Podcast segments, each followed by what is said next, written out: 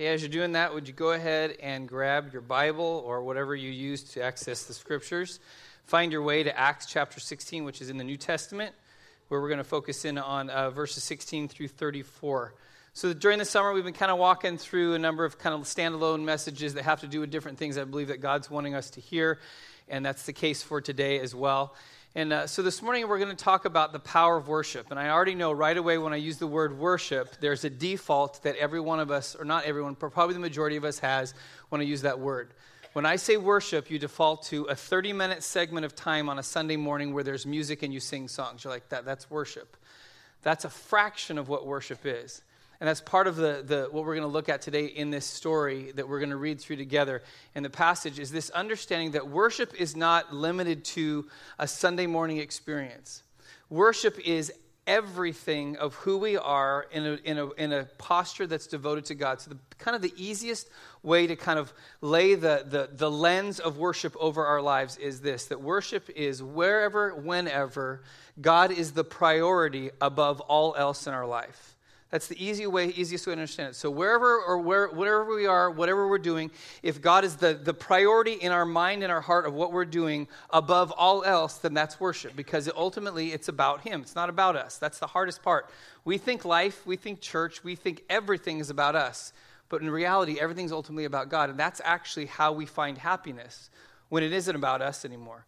But understanding that worship is far greater than what we kind of understand it to be. And because God has set us up to be uh, beings that actually worship, whether you know it or not, every single day of your life, you are devoted to something. You are worshiping something. It could be yourself, it could be another person, it could be a career, it could be a lot of different things. But ultimately, God has wired all of us to worship Him in everything. And that's where we see breakthrough, and that's where we see power, and that's where we see a dynamic of life that can't be explained anything, other than it's God showing up in our lives. So, with that understanding this morning, we're, we're going to look uh, at this passage. And, and before we start reading or working our way through it, I want to kind of set up the context. So, in this big human history narrative that God has laid out for, for, for mankind, which we call history, is that in, in the way that God has done things, the ultimate kind of pinnacle of God coming to make sure he, that we could be right with Him and to set things right because we're broken and we're sinners is that, that Jesus' death and His resurrection. He, bring, he lives this perfect life. He dies on the cross. Most of us are familiar with this.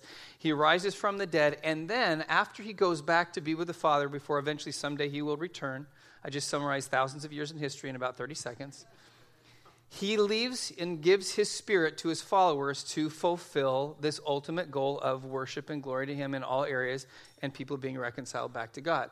So I say that because we pick up in the story two guys, Paul and Silas, who have witnessed Jesus' death and his resurrection, have surrendered their lives to him, have been empowered by the Holy Spirit, and now every single day of their life is no longer about them. It's about what God is up to, what his purpose is, what he's about, and how that translates to worship in their life when we read through this passage, there's going to be one verse in particular that's going to stand out as worship, which is there's praying and they're singing hymns to God. We're like, that's worship. But really, what the core of what we're going to look at today is every single verse in the passage that we're going to read is worship. Because Paul and Silas lived a life of worship, not a moment of worship. And you'll see what happens because they live their life with this perspective whatever, whenever, God is the priority above all else in my life, then things happen that you and I can't dictate, control, or predict, but God's power shows up in our life. So it's the power that comes through a life that's described as worship. So if you have your Bibles, let me read the first couple verses, verses 16 through 18, first few verses, which tells us this about discovering the power of worship is that worship is powerful when it is a lifestyle, not just an event. So look at the first few verses says, As we were going, says Paul and Silas, as we were going to the place of prayer, we were met by a slave girl who had a spirit of divination and brought her owners much gain by fortune telling. She followed Paul and us, crying out, These men are servants of the Most High God, who proclaim to you the way of salvation. And this she kept doing for many days. Paul, having become greatly annoyed, turned and said to the Spirit, I command you in the name of Jesus Christ to come out of her. And it came out at that very hour. Wouldn't that be great just to be annoyed and turn around and see the power of God show up just because you got annoyed? What's going on there? You have to understand that the lens that Paul and Silas looked at their lives through was everything is about God being the priority. even in a, mo- a, moment of Paul being annoyed by a woman who basically, she's not lying, she's telling the truth. She's, she's blowing their cover in a way. She's telling people what Paul and Silas are about, which is not a bad thing. But Paul also knows that this woman is able to do that, not by the power of God, but by the power of the enemy. And his annoyance isn't just with the fact that she keeps chirping at them, but he understands the bigger picture. There's some spiritual reality going on here. But because everything is about God being the priority, even this annoyance, God was in the middle of. How many times do you and I think that when we're annoyed by something that can't possibly be that God could be in the middle of that? But in the middle of that, because remember, the lens that Paul's looking at is everything about is about God being the priority. He turns around and he sets this woman free because he has God's power working through him. And the result is this woman is freed from something that she could not control herself and understanding that when you live a life that is based on worship throughout and not just worship in a setting or an event, you see everything different. Every single moment of your life is an opportunity for God to be the priority for God to do his work, for God to show up in power. Paul and Silas could see that. They could understand that. And so the way that they saw things was probably different that you and I see. They were on their way to prayer. There was like, in a sense, they're like on their way to church and got interrupted by this annoyance that turns into this moment where God shows up in power in their life. Now that's significant, and it will be very significant when we get to verse 25 in this passage because when you live a life of worship, during the week, when you show up on Sunday morning, the 30 minute or 40 minute segment we have of song is never a struggle for you. It's a place and a moment that you look forward to. Because what you experience on Sunday morning is the outflow of what you've already been experiencing all week long. It just takes on a different form. It takes on the form of music. It takes on the form of words. It takes on the form of clapping or raising your hands or kneeling. It takes on a physical form in some regard. And because of that, when you get to Sunday morning, it's very easy to do what we call worship if you come on Sunday morning and you're really struggling and you think, ah, you know, I'm not really into it. I don't like the songs. I don't know if I really like worship. I'm not pointing fingers at anybody, but some people actually wait till about 11:30 to show up to church because they know I'll miss the majority of worship and I'm really be there for the teaching. Again, I'm not looking at anybody or pointing any fingers. You're missing out on the bulk of what I believe God wants to do in our service. But the reason that you have that inside of you is because the majority of what you've lived during the week is you have been the priority of your own life. God hasn't been the priority. And so all of a sudden, when you show up to a context where the priority is God, it's like, oh, this doesn't feel right to me. This feels awkward. This feels weird to me. And so it's, you can't just show up and think, oh, I'm just going to turn on the, the, kind of the hit the worship button and then I'm going to. You can't do that because it's not something that's filling you. It's like it's like showing up on a on a Sunday morning to run the LA marathon and not training at all. You might finish the 26.2 miles, but it might take you three days and you're probably going to die in the process. What, what makes the ability to finish a marathon? When I, I've never completed a marathon, but I've done a half marathon. And when I trained for running a half marathon, I didn't just show up on a Sunday morning in port, downtown Portland, Oregon, and say, okay, I'm here to run. It took about four months of serious training to reach to a point where I was running all the time. I was running three or four times a week. In fact, when I actually got to the half marathon, my, my, my biggest training session two weeks earlier was actually I ran 14 miles, which is almost almost a mile longer than a half marathon. So I knew in my mind I could do the distance. So when I showed up, it was to me, yes, it was a different scene. There were thousands of people, and it was downtown Portland. But I was doing what I had done for four months. I was doing what I had simply done in training, but I was just doing it in a different venue. So the race itself wasn't that difficult for me. And I think the same thing is true with worship. When God is the priority throughout the week, when, when He's kind of the layer on top of everything, and you're looking at through the lens of the way you do your job, the way you handle your money, the way you engage your relationships, everything about you, God is the priority. You're always keeping in mind, God, what are you up to? What is this about? How is this about you? When that's present in your life on, during the week, it becomes an expression that goes through the ceiling on the weekend. And so it's like, it's not about, uh, Danny said it's not about the team, it's not about the songs, it's not, that's not, because sometimes, oh, I just, I can't worship there. That's not our problem, that's your problem. That's not the worship team's problem, because it's something inside of us that God's wanting to draw out. And it happens long before we ever walk into this building. If you walk in late next week, I won't look at you cross eyed, okay? Promise. Second thing, going on the passage, look at verses 19 through 24. The power of worship is true. Worship is powerful when, when expressed in the face of struggles. So look, look at how it goes on. So they've set this girl free from a demon. And now what happens? Verse 19. But when her owners saw that their hope of gain was gone, they seized Paul and Silas and dragged them into the marketplace before the rulers. And when they had brought them to the magistrates, they said, These men are Jews. They are disturbing our city. They advocate customs that are not lawful for us as Romans to accept or practice. The crowd joined in attacking them, and the magistrates tore the garments off and gave orders to beat them with rods. And when they inflicted many blows upon them, they threw them into prison, ordering the jailer to keep them safely. Having received this order, he put them into the inner prison and fastened their feet in the stocks. Now, that's not fair, is it? I mean, this really great thing happens. This woman who's been probably enslaved for years is now set free, and what do they get? They get beaten, they get stripped, they get thrown into prison, they get put in the inner cell in the stocks. This is what's interesting when we read through things in English. In fact, we just covered just a few verses. What would probably one of the most excruciating moments of Paul and Silas's life. You have to understand. They're again, they're looking at the lens of worship, so everything's about God. He's the priority, so they're not going to flinch at this. But what happens as a result of this woman getting freed is that when it says they stripped them, it could have been down to like what we would think is like a loincloth, but it's a good chance that they were just stripped naked in front of everybody. And if that's not humiliating enough, then they're getting beat on like this mob scene that's coming after them. And then when they're beaten with rods, it's not when we think of rods, we think of sticks. No, ultimately, what they were experiencing was much like what Jesus experienced when he was scourged. When you've seen that, if you've seen the Passion of Christ, that, that visual, that was similar to what Paul and Silas were getting. And so they, they, got, they got ridiculed, they got stripped, they got, they got humiliated, they got beaten. And then, if that wasn't enough, when they were thrown into the inner cell, that was the center of the prison. It was set up in basically like solitary confinement. There was no outside light that could get in. It was, it was saved for the worst criminals possible. And then when they were put in the stocks, we always think of like the medieval stocks, you know, when your hands hang there. And now this was a stock that was designed for torture which means that they, and they said they put their feet in the stocks. The stocks were set up to separate your feet as far as possible, but you still had to stand. And they had put pressure on your ankles. So you have to picture this what's happened to them as a result of doing this amazing thing is that their backs are ripped open, they're naked, their feet are in their stocks, they're in excruciating pain, yet their focus, we'll see when we get to verse 25, is still on Jesus. Why is that significant? Because when we get to verse 25, they will do the opposite of what I, I know sometimes I do in my life. When I go through bad times and I go through struggles, I'll tell you, I'll be honest, sometimes I complain. Anybody want to admit you do that too? And instead of singing praises to God, you know what I end up doing? I end up complaining, and getting mad at God. And I say to God, it's not fair. It's not supposed to happen this way. The last thing I want to do is worship you right now, make you the priority because you got me into this mess and now I have to figure out how I'm going to get out of it. Because you seem to have left and I have no help. There's those moments where something hits you and you're going through into struggle, and instead of worship, you feel like God has abandoned you.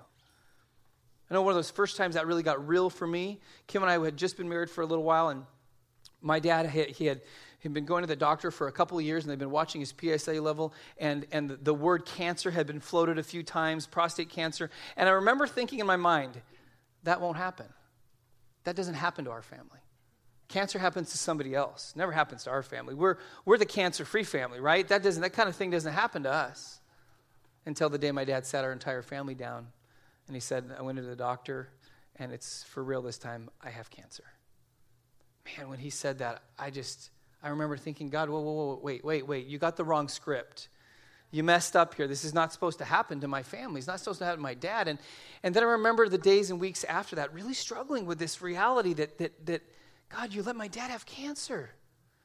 But then I watched my dad go through surgery and treatment and radiation and the long term impact. And I watched him go through all of that. And I, what it was so amazing was not all of what happened. In fact, this is over, this is about 22, 23 years ago.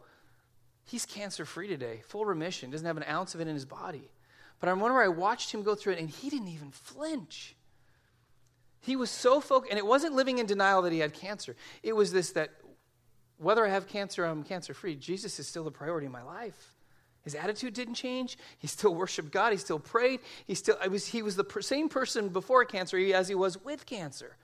And I remember looking, I thought, he's got something that I don't have.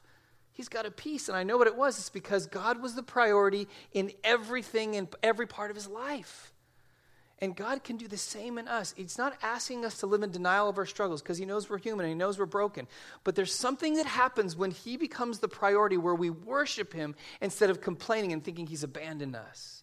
because there's something of his power and his divine nature that wants to come into that moment, but it won't if we complain and we turn our backs on him, which he never will turn his back on us, even in the midst of our struggles.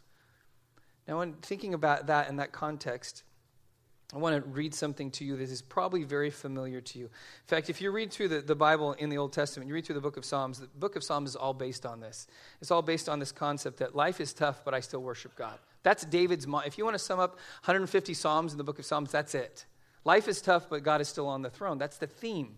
It kind of waves, goes through waves, but so most of you know the song or have heard the old, old hymn, It Is Well With My Soul. And usually you sing that at a funeral or you sing that at a low moment of life. And the reason for that is because the context of that hymn is amazing. Horatio Spafford wrote that hymn at the lowest moment of his life. His son had died. His business was bankrupt because the Chicago fire had ruined him. And f- his four daughters went down with the ship and died. That's a bad season of life. But in the middle of that, this is what he wrote. So, if you would just close your eyes, listen to what came from this man's heart who was still devoted to God even though he had lost everything. He wrote this When peace like a river attendeth my way, when sorrows like sea billows roll, whatever my lot thou hast taught me to say, It is well, it is well with my soul. Though Satan should buffet, though trials should come, let this blessed assurance control that Christ has regarded my helpless estate and hath shed his own blood for my soul. My sin, oh, the bliss of this glorious thought, my sin not in part, but the whole, is nailed to the cross, and I bear it no more. Praise the Lord, praise the Lord, O my soul. And then listen to this last stanza. And Lord, haste the day when my faith shall be sight, the clouds be rolled back as a scroll the trump shall resound, and the Lord shall descend. Even so, it is well with my soul. How do you write that in the midst of the worst moment of your life? It's when God is the priority no matter what you go through that you see that even in, in the brokenness of your life, God is still at work. God is still doing what He wants to do. And at the end, ultimately, of all things, if your life is dialed into Him, you will be with Him forever, and He will return for you. That's understanding worship as a lifestyle, not just a moment, not just an event. Then the third thing. Now we look at verse 25, kind of the centerpiece of the passage.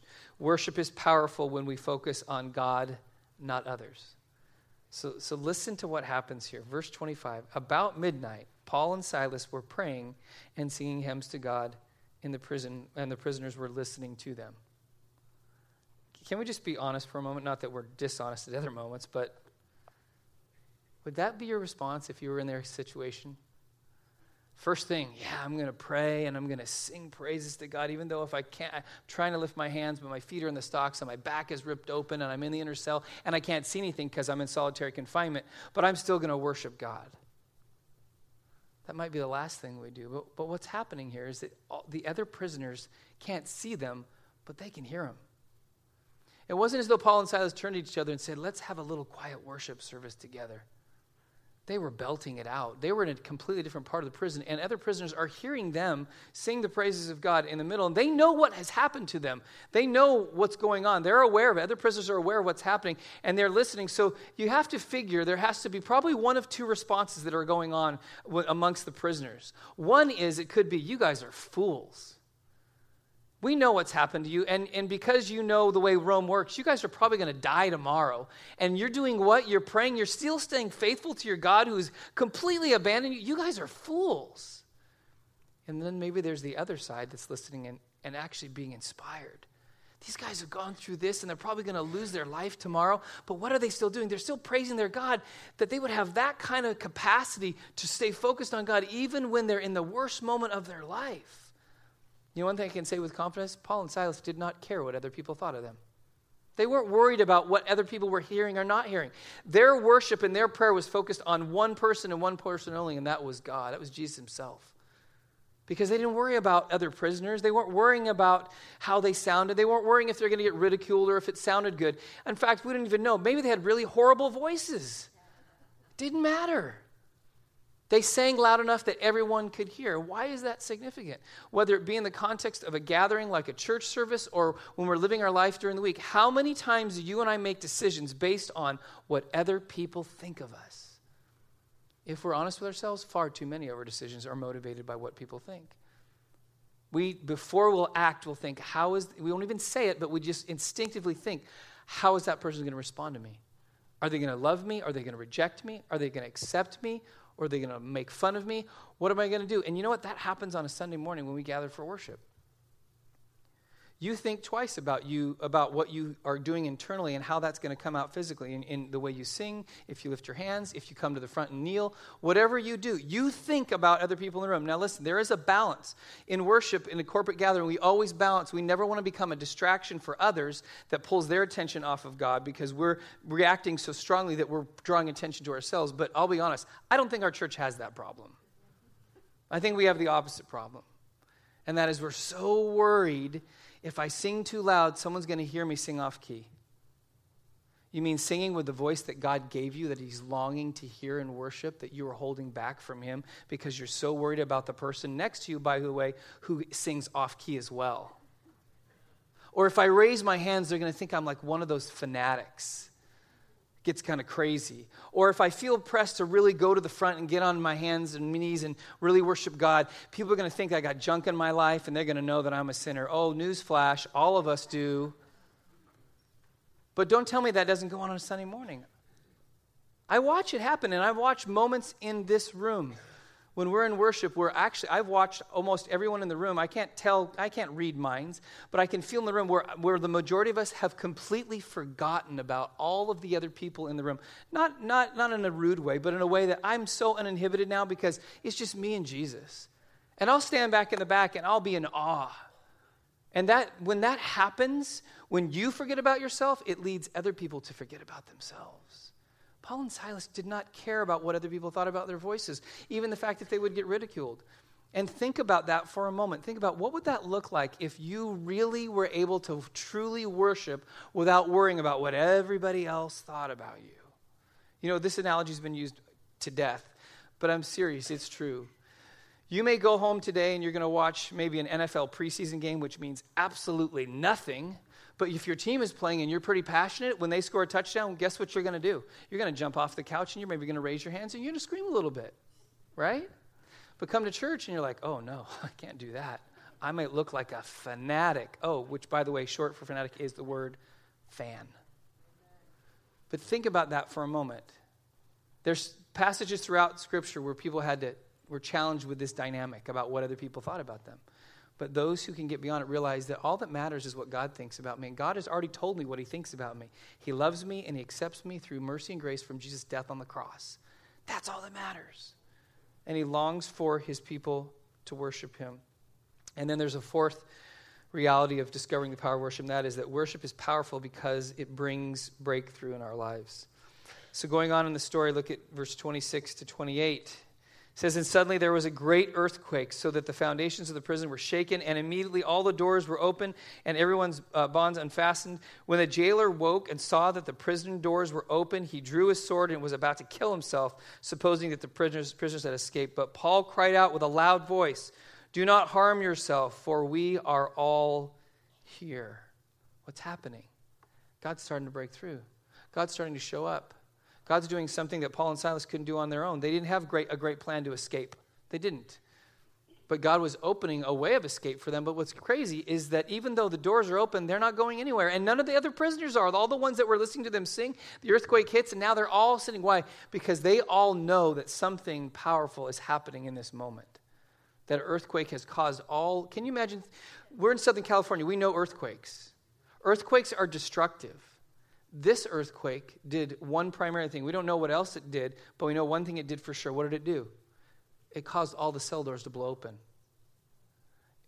That's pretty strange, isn't it? Because earthquakes here, if an earthquake hits strong enough to blow a cell door open, which is locked, it's pretty much strong enough to blow down the prison that holds the cell doors, right? But the prison's still standing because God has showed up to do something powerful. So they're anticipating this. There's breakthrough that's happening for Paul and Silas, but there's breakthrough that's happening for other prisoners, and eventually what we'll see for this jailer and his family. Why is this significant? Because I'm convinced Paul and Silas were not praying and singing hymns to God because they thought there was an earthquake coming. They had no idea. Remember the danger of knowing a Bible story is that you and I know the beginning, the middle, and the end? They didn't know that. They weren't sitting there, okay, God, bring the earthquake now, set the, the, the, doors open so that we can be free. They didn't have that even, uh, that wasn't even a category. They weren't praying for an earthquake. They were just worshiping God. So whether the, the cell door stayed closed and there was no earthquake, or whether there was an earthquake and they blew the doors open, it didn't matter. Paul and Silas were still going to worship God then God, as a result, brings this breakthrough and starts to set people free, which is, which is amazing. That is a faithfulness that says, I am going to contend for and believe for and worship God no matter what the circumstances, no matter what the outcome, because I believe ultimately God will bring breakthrough in my life the way He wants to bring breakthrough. That's faithfulness. That's determination. That's commitment, even when we're going through difficult times. I have a picture on my lock screen for my phone. You can't see it, but it's well, there's a lot of notifications there I have to clear too, but anyway, that's another thing. But on my phone, every time I pick up my phone, there's a picture of Pastor David and his family from Haiti. In fact, Pastor David is he's the pastor who we helped build the church for in our last team uh, last month. And Pastor David, and you've heard, you heard the team share some of his story, but I have that picture on my phone for two reasons. As a reminder to pray for him and his family and the church there, but also as a reminder to me when I want to complain and say, God, where are you? Because Pastor David's story is amazing. For seven years, he prayed that God would send somebody to partner with him to rebuild his church. You know that the church that, that we, our team built, by the way, which was tin roof and posts, doesn't even have any walls yet, which they think is the best thing ever, because it is. You don't need all this to worship Jesus and gather together. But, but that is the fourth version of Pastor David's church because the first three that he built got blown over by hurricanes. And he kept rebuilding. But for seven years, there's a main road that runs through Onaville. He would sit out on the roadway and he would pray, God, would you send missionaries to come partner with me to build a church? Seven years. I've been to Haiti. You know how many missionaries go through the main thoroughfare of uh, Onaville every day in the summertime? You could probably count at least 20 teams if not more. If you haven't, if you've been to Haiti, you, they're all in the airport. They all wear their matching T-shirts. You know where they come from. They're all saving Haiti, right? Team knows that. And he prayed for seven years, and he watched van after van drive by until eventually God connected him with Pastor Poise and with Greg Barshaw and Connect Two Ministries. And then our church was able to partner to build in that. You know what's crazy? Is even in the middle of all that, the team was telling me that in the morning before the team would start and in the evening when the team was done, Pastor David would show up with some people from his church and they would pray and worship before and they would pray and worship after. And then when the team would leave and go back and sleep during the night, Pastor David would sleep on site every night because he knew this was the breakthrough and the fulfillment of God working. And he had seven years. I give up after seven minutes. Seven years he prayed for that. Why? Because he was convinced that God would break through as he continued to make God in the, prior, the priority of his life and his church. And today, the, the team said they had a four hour service. We would freak out at four hours. Four hour service of church member after church member standing under this tin roof and these posts saying, God is faithful. Look what he's done for us. See, that's what it looks like when we contend for God to be the priority in every area of our life. We believe that he's going to break through. Paul and Silas knew that God was going to break through somehow. It could have been the fact that they were going to die the next day. And remember what Paul said? To live is Christ, to die is what? Gain. So I'm convinced even at that moment, Paul's like, if I die tomorrow, I get to see Jesus face to face. I get to be out of this. I don't have to suffer anymore. But if tomorrow I'm alive, that means there's more that Christ has for me to do in this world. He is the priority in my life. And then the final thing, look at verses 29 to 34. Worship is powerful because it points people to God. So, starting in verse 29, it says, And the jailer called for lights and rushed in, and trembling with fear, he fell down before Paul and Silas. And he brought them out and said, Sirs, what must I do to be saved? And they said, Believe in the Lord Jesus, and you will be saved, you and your whole household. And they spoke the word of the Lord to him, to all who were in his house. And he took them the same hour of the night and washed their wounds, and he was baptized at once, he and all his family.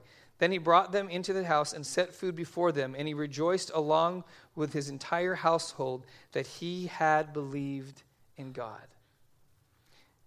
You know, I said this a few weeks ago when we talked about Daniel, but it's the same through Paul and Silas. I can guarantee that was not their plan. They didn't have a plan. They're just there sharing the good news of Jesus' death and resurrection, seeing the power of God come to bear on a, on a slave girl who's been set free, they didn't think, okay, here's a great strategy. We'll set the, the slave girl free. We'll get mocked, stripped, and beaten, thrown in their cell, and then we're going to have a worship service. The earthquake's going to come. The jailer and his family are going to freak out. Then they're going to get saved, and we're going to baptize all of them. I can guarantee you that wasn't Paul's plan. But what was Paul's priority? God. That was his priority. Whatever you're going to do, you are the priority in this moment. You are above all else. Your glory, what you want to do, your purpose. And this is the result of that perspective. Because God was up to something in Paul. In fact, we know that to be true because if you read the entire chapter, some of my favorite chapters in all of the Bible, in Acts 16, the first few verses tell you that Paul actually got two no's before he ended up in this city, which is Philippi. He was doing what God called him to do. God said, Not there, not there. Why? Because you're going here. So Paul is just saying, Okay, God, wherever you want me to go. And then he shows up and God does this amazing thing. That's why we have this book in the New Testament called what the book of Philippians is based on the church at Philippi, which started in this chapter. God had that all at work, but Paul didn't know. He was just simply, God is the priority in my life. When you and I don't worry about the outcome and we make God the priority in everything, God takes care of the outcome. A few weeks ago, when we talked about Daniel and his ability to trust God. Remember, Daniel's strategy was what? I am going to make God the priority. So even if they tell me I can't pray to God and I'm supposed to pray to the king, I'm still going to pray to God because that's what I've always done. If you remember the story, what ends up happening is because he violates the law, he ends up in the, the den with lions, and then God protects him. And then ultimately, at the end of that story, what happens is the king, who is a pagan king, sends out a decree to his entire kingdom, which, what we understand historically, was most of the known world at that time saying, We're going to worship Daniel's God. Because this is what Daniel's God does. Was that Daniel's plan? No, you know what Daniel's plan was? I'm going to pray three times a day to God because that's what I always do, because he's the priority in everything that I do. Now, why is that significant? Because you need to look at your life through a different lens. We need to look at our lives through a lens of worship. Now, again, again, not 30 minutes on a Sunday morning, worship. That whatever, whenever, however, God is the priority in my life above everything. God, what are you up to in my suffering? What are you up to in my family? What are you wanting to show people your glory in, in my city, in my school, in my friendships? Everything. God is the priority. And when God is the priority, guess what happens? This kind of stuff. God shows up in power and does what you and I can't do on our own. And if we'll just submit ourselves to that, you and I could see God do amazing things. So I'm going to ask the worship team to come and, and join me, and, and we're going to conclude with, with worship, a couple of songs. But in closing, I, I want to tell one last story that, that I think will kind of give us some context because, again, I think sometimes we we don't see how this necessarily translates to where God is the priority in everything. So the staff is reading a book right now. It, the title is Rumors of God, and it's by uh, two really good authors, Darren Whitehead and Jon Tyson. And uh, both of them are leaders. Uh, one of them is in New York, and one's in Chicago. And they were telling a story about a gal named Catherine. Catherine's a part of uh, Darren's church in Chicago area, and so he's telling the story of Catherine. Catherine was a makeup artist, and, and um, she just grew up loving to do makeup and got really good at it and got some schooling, and so she was doing that, and so she she was kind of going through her life and kind of working her job and doing what she's supposed to do, but she just felt like there was something missing from her faith, like there's got to be something more. I'm just kind of living this humdrum kind of faith, and I don't know what what it's. There's got to be something more. So someone approached her one time and said, Hey, you know, you're really good at makeup. You should come on a trip with me to Costa Rica. She goes, Because I work with an organization in Costa Rica that helps prostitutes find their way out of sex slavery. And she said, one of the ways that we do that is we help them to, to feel dignity in their life. And so part of what that is, is for them to learn how to use makeup in a way that isn't seductive, that isn't a part of their job. And so she said, You should come and, and use the skills you have to, to serve these women. So she said, Okay, I'll go. So she, she went and she, she was amazed at how much impact through doing makeup for a woman who only knew how to use makeup as a tool of sex to use makeup as a way to enhance the natural beauty that God had given them. And so she came back from that trip just transformed. She felt like she had meaning and purpose, and there was a whole new dimension to her faith. And so then she asked the question if, if that can happen for me in Costa Rica, what does that mean for my life now? So here's what she did. This is crazy she got a, draw, a job in a strip club in Chicago. And in that strip club, she got a job as a makeup artist for the strippers. It's the last place you think, oh, yeah, that's a godly occupation. But she knew that even though this is in Costa Rica, the women in that club were not much different than the women in Costa Rica. So she committed to do makeup for them. So every night she would show up to the club and she would do makeup. And she would be kind and compassionate and show love. And so one night she decided, you know what? There's some teachings that she had had from her church. And so she put a box of CDs in the dressing room where the girls were getting dressed and getting ready. And, and she just left it there. And for two weeks, nobody touched it. And then two weeks went by, and a girl named Rebecca grabbed one of the CDs and took it with her. A couple days later, she came back to Catherine and she said, Are there any more of those? She goes, Because what, what that guy was talking about, that I know I need that. She said, Oh, yeah, there's a bunch more. And so she, Rebecca grabbed a few more. And then since Rebecca grabbed them, then a couple of other ladies, they started grabbing CDs. And all these ladies who were stripping are listening to message about God's love, His grace, and His mercy, and how it can transform their souls. So eventually, Rebecca is so interested in this God, she asked Catherine, Can I come to your church? And Catherine says, Absolutely. Long story short, in the book, they describe a scene where Catherine is sitting next to Rebecca, and next to Rebecca are all her friends who are stripping, and all of their friends from the club sitting in church on a Sunday morning for one reason Rebecca was getting baptized that morning. After that baptism, Rebecca stayed in the strip club, but you know what she stopped doing? She stopped stripping. She stopped dancing. You know what she started doing? Catherine taught her how to do makeup. And so now her job switched from dancing to now she was in the middle of the dressing room with Catherine. The both of them would put makeup on the girls before they went out to dance. And this is what's crazy. You know what they did in that, in that, in that dressing room? because they both had such influence in the lives of those women. I knew that God loved them. Every single night when girls were getting ready to go out and dance and to strip, they were playing worship music. And the girls said, That's fine. Please do that. I, I tell that story because Catherine made a decision in her ho hum, boring faith that God has to be the priority in all areas of my life. It started in Costa Rica, but it found its fulfillment in a strip club in Chicago. I don't know what you do for a living. I don't know what God has gifted you. I don't know what you're trained to do, but I know one thing's for sure. If God comes becomes the priority in every aspect of your life, you know what'll happen? Other people's lives will be changed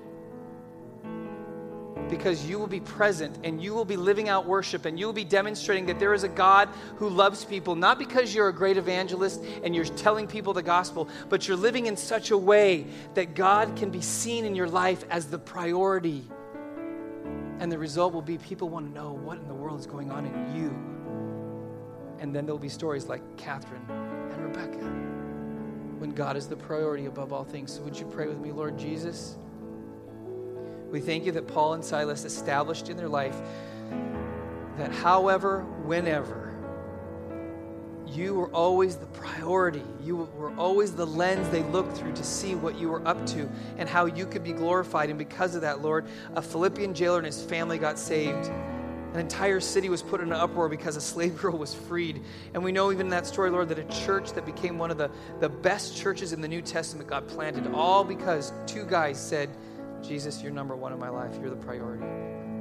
So, Lord, for us today in everything, would you allow us to see our lives differently? Lord, would you put the lens of worship over us today so that when we leave this place, when we see our families, our jobs, our schools, our neighborhoods, everything, Lord Jesus, you are the priority. And we will ask the question God, what are you up to? How can I make you look good? How can I give you the priority? How can I give you my attention? How can I give you your focus, my focus so that you can, by your power, do what you want to do through my life? So, Lord Jesus, help us to be people who live a life of worship so that people's lives will be touched. But, Lord, that when we gather, our worship would not just be for 30 minutes, but our worship would be 24 7 because you're the priority here, your priority there, you're the priority everywhere in our lives. We thank you, Jesus.